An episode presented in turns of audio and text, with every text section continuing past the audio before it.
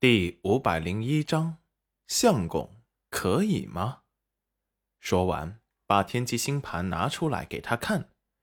只见原本戚云染和星辰的命格本就没有出现在天机星盘上，现在竟然补充完整的紧密相连。而青云的命格也出现在了天机星盘上，只不过它是一个独立的整体。和戚云染的命格没有丝毫联系。师傅，这是怎么回事？齐彦周再次叹息：“原来你也是天机星盘选定的人，冉丫头有心让位于你，所以啊，这天机星盘感觉到了冉丫头的心思。”这上面便慢慢的出现了你的命格。青云温润的眸子一惊，主人他，他想离开灵域，心底的惶恐怎么也掩盖不住，着急的想去戚云染那里问清楚，急忙向着外面跑去。戚彦周看着远去的青云，神色复杂，都是命定之人呐。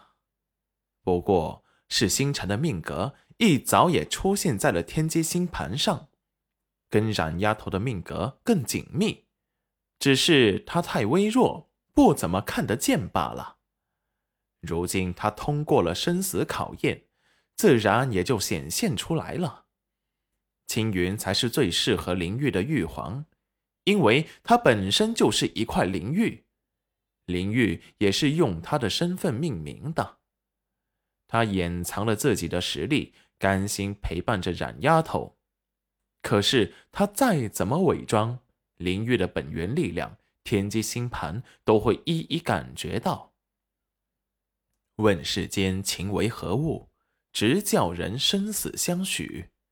希望青云能够快速想通，毕竟不是谁都可以在凡尘久待的。青云来了凡世。灵玉的灵气变得稀薄了很多，不然他也推算不出青云真正的身份。他是掌控着整个灵域，只要他不在了，整个灵域将会崩塌。那里也有万千生灵，希望他能早日回去。裴元君抱着戚云染下了马车，戚云染害羞的从他怀里跳了下来。只见宝儿立即从门口冲出来。张开手臂要戚云染抱抱，看着他软嘟嘟可爱的小肉脸，戚云染用力捏了捏。宝儿一直在这里等着爹娘吗？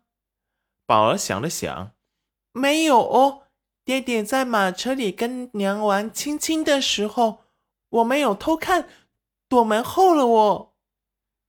戚云染脸色爆红，恼羞成怒的瞪了裴元君一眼，却不知。这一眼满是风情妩媚，裴元君无意识的喉结动了动，吞咽了这口水，摸了摸俊挺的鼻子，有些理亏。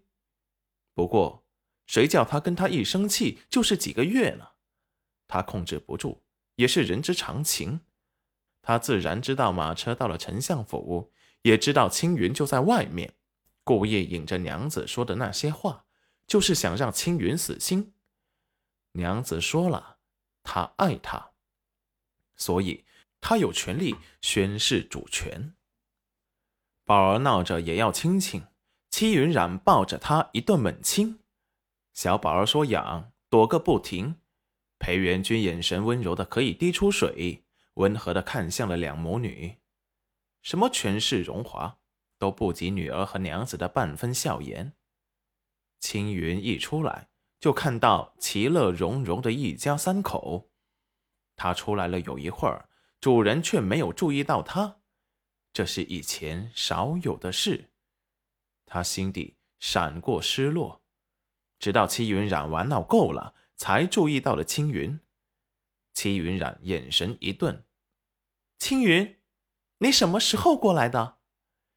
青云唇角划过苦笑：“主人。”我也才来，我有些话想跟主人说，不知主人方便吗？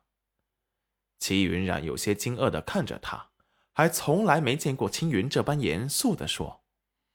只不过想到某个爱吃醋的男人，转过头问道：“相公，可以吗？”裴元君冰冷的唇角勾起笑意：“当然可以，娘子快些说完，我和宝儿等你吃午饭呢。”